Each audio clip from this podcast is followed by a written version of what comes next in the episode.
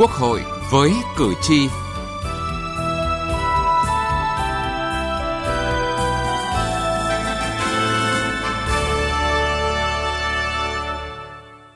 Kính chào quý vị và các bạn.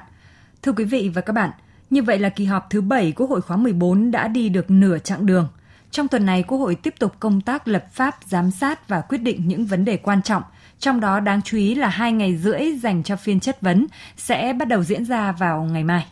Vâng, thưa quý vị, khác với kỳ họp thứ 6 là kỳ họp giữa nhiệm kỳ, nên chất vấn không giới hạn vấn đề. Hoạt động chất vấn tại kỳ họp thứ 7 này thì sẽ theo thông lệ tại các kỳ họp khác trên cơ sở đề xuất của các đại biểu Quốc hội. Quốc hội đã chọn ra 4 nhóm vấn đề thuộc 4 ngành phụ trách chính, đó là Bộ Công an, Bộ Xây dựng, Bộ Giao thông Vận tải, Bộ Văn hóa, Thể thao và Du lịch. Và chương trình Quốc hội với cử tri hôm nay, chúng tôi đề cập vấn đề này.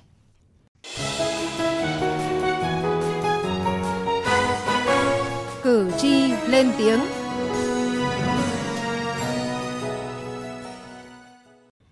Thưa quý vị và các bạn, theo dõi kỳ họp thứ 7 Quốc hội khóa 14, ông Trần Văn Hiền, trú tại xã Hưng Lộc, thành phố Vinh, tỉnh Nghệ An, bày tỏ những bức xúc về tình trạng buôn bán ma túy hiện nay không chỉ còn là mấy tép mấy gam như trước đây, mà nhiều vụ buôn bán hàng tấn ma túy đã phá vỡ nhiều mối quan hệ xã hội, khiến cho nhiều gia đình rơi vào cảnh lao đao.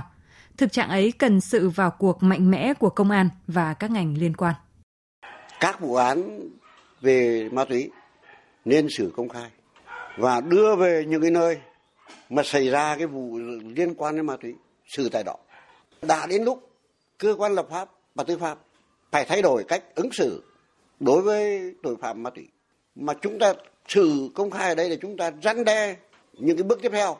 và cảnh báo cho những cái con người thậm chí những cái phần tử nghiện ma túy có thể đang tiềm ẩn một cái mối họa khác. Hay như vấn đề tranh chấp quản lý quỹ bảo trì chung cư, tỷ lệ nhỏ nhưng ẩn họa lớn cũng đang là vấn đề nóng ở các đô thị lớn. Ông Lê Hoàng Châu, Chủ tịch Hiệp hội Bất động sản Thành phố Hồ Chí Minh nêu thực tế. Đối với chung cư mà trên 20 tầng thì hiện nay cái kinh phí bảo trì ước độ khoảng trên dưới 20 tỷ đồng mà chung cư cao tầng hiện nay là xu thế tất yếu thì chung cư đó thường có cái kinh phí cái quỹ bảo trì này lên tới hơn 20 tỷ. Đối với Hà Nội có một chung cư mà có kinh phí bảo trì cao nhất nước, đó là chung cư K5, kinh phí bảo trì lên tới hơn 160 tỷ đồng. Như vậy rõ ràng đây là một cái miếng mồi ngon đối với một số phần tử xấu, họ tìm cách họ chui vào bảo trì để họ trục lợi. Cho nên cái vấn đề hiện nay là giảm nhẹ cái gánh nặng cho người mua nhà khi phải đóng cái kinh phí bảo trì lúc nhận nhà như quy định hiện nay. Thưa quý vị, hẳn quý vị còn nhớ năm 2017 tình trạng vỡ trận của hàng loạt dự án BOT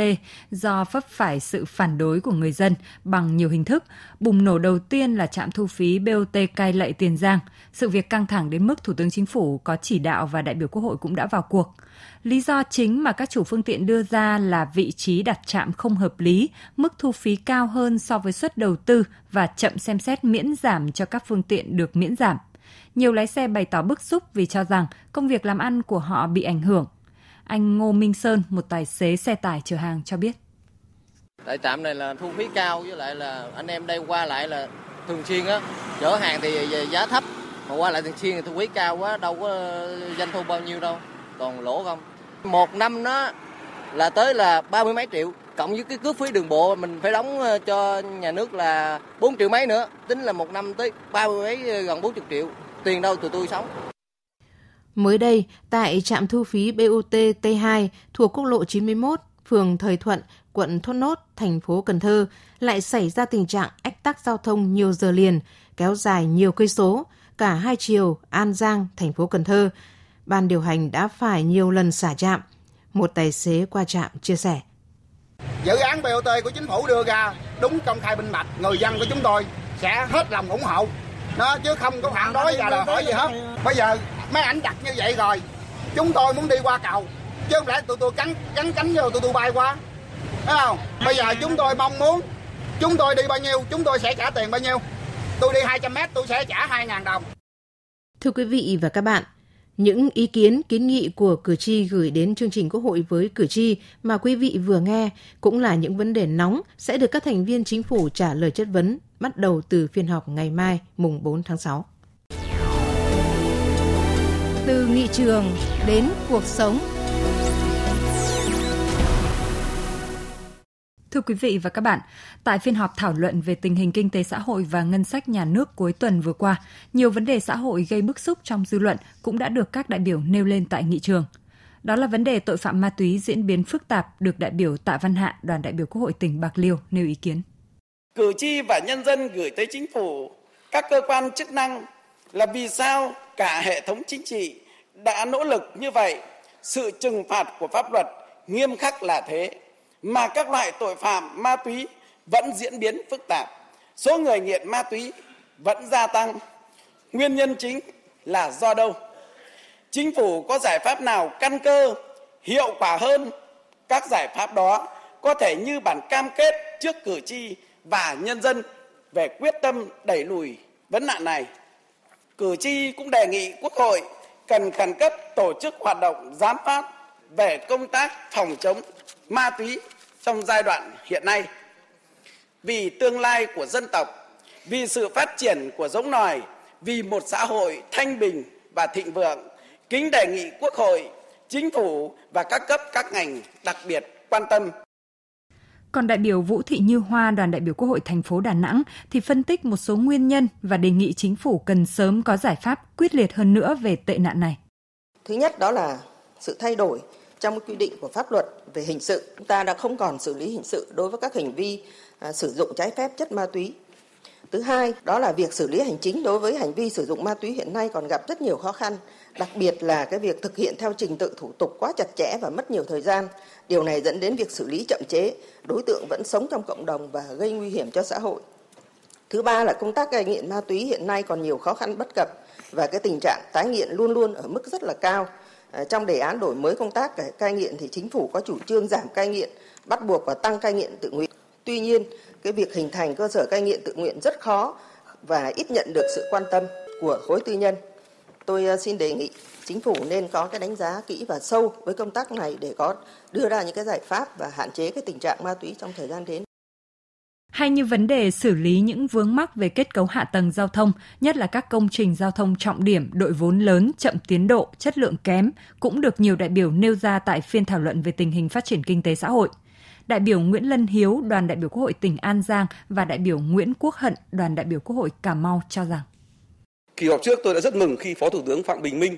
à, đã trực tiếp đến đoàn của tôi để tìm hiểu về quyết định của Thủ tướng Chính phủ do Phó Thủ tướng đại diện ký trong việc triển khai xây dựng đường tránh Long Xuyên Tưởng như một việc đã vào guồng, vậy nhưng theo tôi được biết, 6 tháng vừa qua mọi việc tiến triển rất chậm. Một việc tưởng như được khẳng định qua hai nhiệm kỳ thủ tướng, một việc có thể đạt được hiệu quả nhãn tiền cho đời sống kinh tế xã hội của cả một tỉnh nghèo.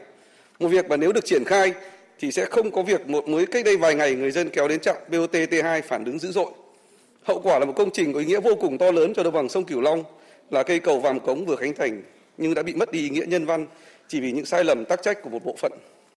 các dự án giao thông vùng đồng bằng sông Cửu Long. Tại các kỳ họp trước, tôi đã đề cập đến vấn đề này và đã được Bộ trưởng Bộ Giao thông lúc ấy với tư cách là Bí thư tỉnh ủy Sóc Trăng xác nhận lưu lượng xe lưu thông trên quốc lộ 1A đoạn Trung Lương Mỹ Thuận là cao nhất nước. Cần phải được sớm đầu tư khắc phục, Quốc hội cho đến chính phủ đã vào cuộc và theo đó thì có nhiều công trình dự án có chủ trương đầu tư. Tuy nhiên đã qua hơn 2 năm cử tri mòn mỏi đợi chờ thì các công trình này vẫn đang trong tình trạng được triển khai một cách ì ạch chậm chạp thậm chí có công trình chưa được triển khai mà cụ thể là tuyến cao tốc Trung Lương Cần Thơ không biết khi nào mới hoàn thành có đảm bảo được tiến độ như lời của Bộ trưởng Bộ Giao thông đã hứa sẽ hoàn thành trong năm 2020. Thưa quý vị, những ý kiến này tuy không diễn ra tại phiên chất vấn nhưng cũng là các câu hỏi đặt ra chờ câu trả lời của các bộ ngành trong thời gian tới.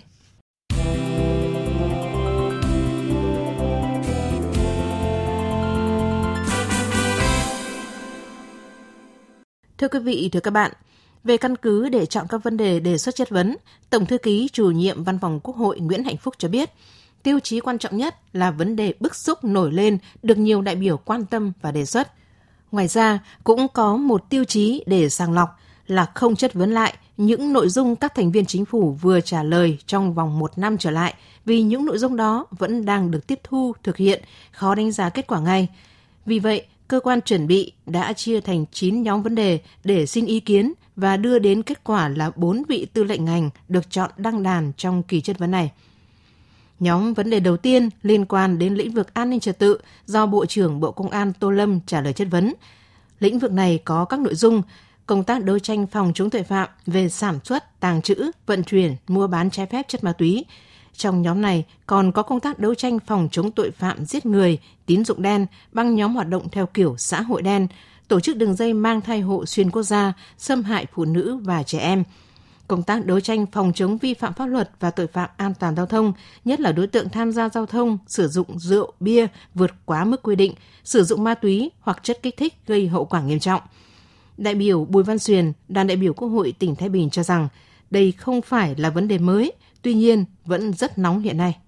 Về an ninh trật tự, về ờ, khai thác cát sỏi rồi ờ, tín dụng đen rồi ờ, những cái vụ về bạo lực ra học đường rồi dâm ô với trẻ em. Đặc biệt là những cái vụ trọng án giết nhiều người án ma túy. Thế rồi là tai nạn giao thông liên quan đến cái có cả cả ngành công an trong cái kiểu xử lý tuần tra kiểm soát xử lý vi phạm phối hợp với giao thông ừ, từ cái việc mà cấp bằng lái chứng chỉ văn bằng chứng chỉ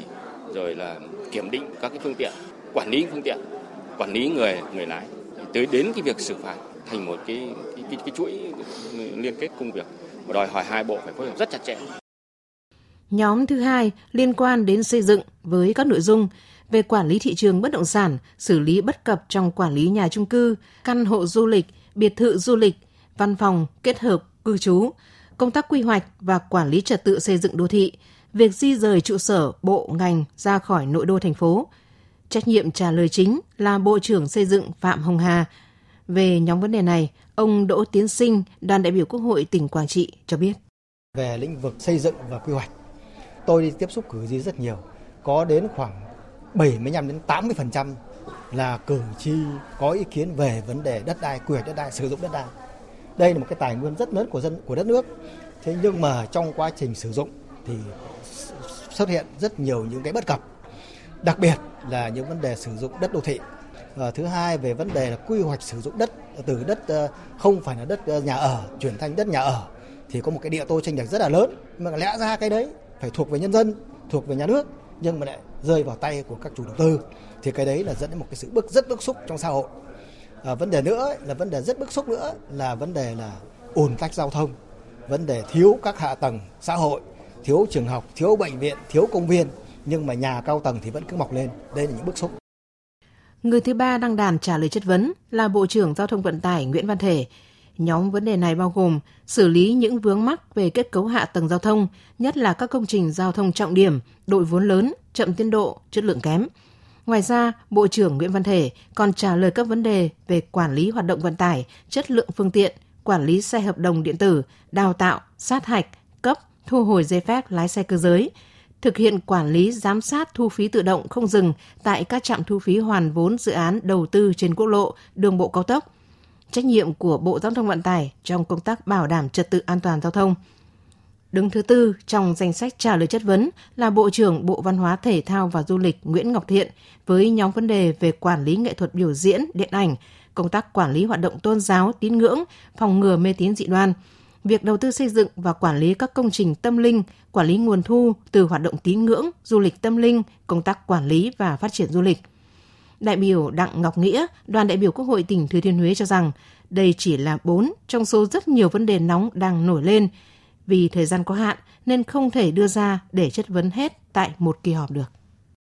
Vì ờ, thành viên chính phủ thì ờ, số lượng đông. Đấy, và cái này thì cũng là rất là dân chủ thôi. Đấy, thì có lẽ là cũng có nhiều điểm mà là nhân dân còn còn còn nóng nữa. À, không những là vấn đề giá điện giá xăng dầu rồi cái hàng giả à, hoặc là cái vấn đề giáo dục thi cử mà mấy cái mấy ngày mà chúng ta thấy truyền hình trực tiếp là nóng lên trên nghị trường hoặc là bây giờ vấn đề nông nghiệp nông thôn à, dịch lợn châu phi hoặc là một số cái lĩnh vực khác nữa. À, y tế y tế cũng là nhiều vấn đề đang bàn. Nhưng mà à, một là theo cái à, kết quả của các đại biểu quốc hội đã phát phiếu xin ý kiến thì để chọn chọn thì trong đó có các cái đại diện. À, tất nhiên cũng là xã hội chúng ta thì nhiều vấn đề nóng à, nhưng mà cũng lựa chọn. Còn kỳ họp như vậy là thứ 8 nữa thì, thì, thì, thì bây giờ kỳ họp cuối năm thì nó là cũng nhiều vấn đề hơn để như vậy là chúng ta cũng vừa trong cái thời gian của, của kỳ họp. Điều mà các đại biểu cũng như là cử tri mong muốn nhất ở mỗi phiên chất vấn đó là sự thẳng thắn, nhận rõ trách nhiệm cũng như có những giải pháp thuyết phục. Đại biểu Trần Anh Tuấn, đoàn đại biểu Quốc hội thành phố Hồ Chí Minh cho rằng Tôi nghĩ là trả lời phải phải phải phải thẳng thắn. Nếu mà chúng ta chưa làm được thì mình phải nhìn rõ được cái trách nhiệm của mình và trong thời gian tới để đạt được thì phải làm gì? Tôi chỉ mong muốn hai cái vấn đề đó ra thôi. Ví dụ những cái vấn đề đặt ra thì mình phải nhận rõ là à, mình chưa đạt được à, những cái vấn đề đó, mục tiêu đó thì mình phải thấy được cụ thể thấy được những cái trách nhiệm đó và phải có những cái định hướng và giải pháp gì nó cụ thể phải phải phải rõ ràng Thưa quý vị và các bạn, qua chất vấn không chỉ để truy trách nhiệm mà quan trọng là làm sao giải quyết được các vấn đề đặt ra. Đồng thời, các đại biểu Quốc hội có những hoạch định cho riêng mình trong xây dựng pháp luật, khung pháp lý để đáp ứng được đòi hỏi của cuộc sống. Nghị trường bốn phương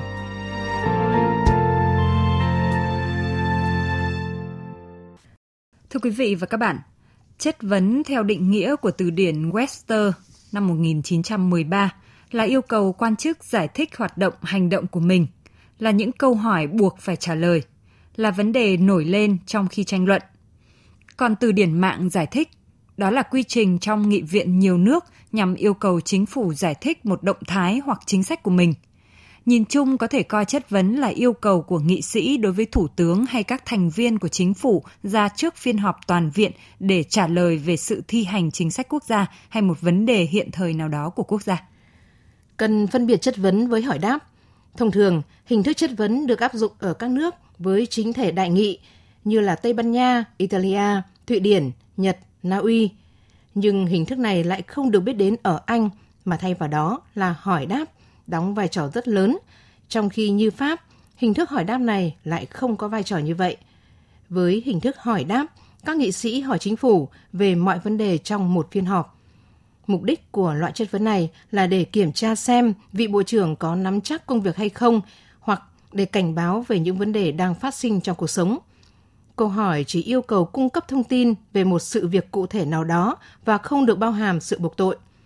Hỏi đáp cũng khác với chất vấn ở chỗ, hình thức này không đi đến một cuộc biểu quyết thỏa mãn hay không thỏa mãn về trả lời của chính phủ. Các câu hỏi và trả lời có thể bằng miệng hoặc bằng văn bản. Nói chung, các nghị sĩ thường ưa thích hỏi đáp trực tiếp bằng miệng, còn các bộ trưởng thì thích trả lời bằng văn bản. Chất vấn có phạm vi vấn đề rộng hơn. Các câu hỏi được gửi bằng văn bản nhưng được các bộ trưởng trả lời bằng miệng tại kỳ họp. Sau khi trả lời, mọi nghị sĩ đều có quyền tham gia vào thảo luận và đối thoại về vấn đề chất vấn. Nhiều khi khó phân biệt hỏi đáp với chất vấn, nhưng thông thường chất vấn là những câu hỏi quan trọng hơn và rộng hơn đối với các bộ trưởng. Một trong những đặc điểm của chất vấn dẫn đến những cuộc thảo luận chung ở nghị viện. Loại chất vấn này bao giờ cũng dẫn tới việc Quốc hội sẽ thông qua một nghị quyết về trách nhiệm của quan chức có liên quan và về các giải pháp được đề ra để giải quyết vấn đề – Ví dụ điển hình là các phiên chất vấn tại Quốc hội Pháp thời đệ tam và đệ tứ Cộng Hòa thường kéo theo bỏ phiếu bất tín nhiệm chính phủ. Chất vấn và hỏi đáp thường chỉ có ở các quốc gia theo chính thể đại nghị hoặc chính thể hỗn hợp, mà ít có ở các nước có chính thể Cộng hòa Tổng thống. Bởi vì trong chính thể Cộng hòa Tổng thống, Tổng thống cũng là người đại diện của nhân dân, chứ không phải là người do nghị viện lập nên và không phải chịu trách nhiệm trước nghị viện. Nếu đối chiếu với thực tiễn của Việt Nam Chất vấn mà Quốc hội nước ta vẫn tiến hành bao hàm cả hai nghĩa, đó là chất vấn và hỏi đáp. Tiết mục Nghị trường bốn phương đã kết thúc chương trình Quốc hội với cử tri hôm nay. Chương trình do biên tập viên Thu Huyền biên soạn và thực hiện. Cảm ơn quý vị và các bạn đã quan tâm theo dõi.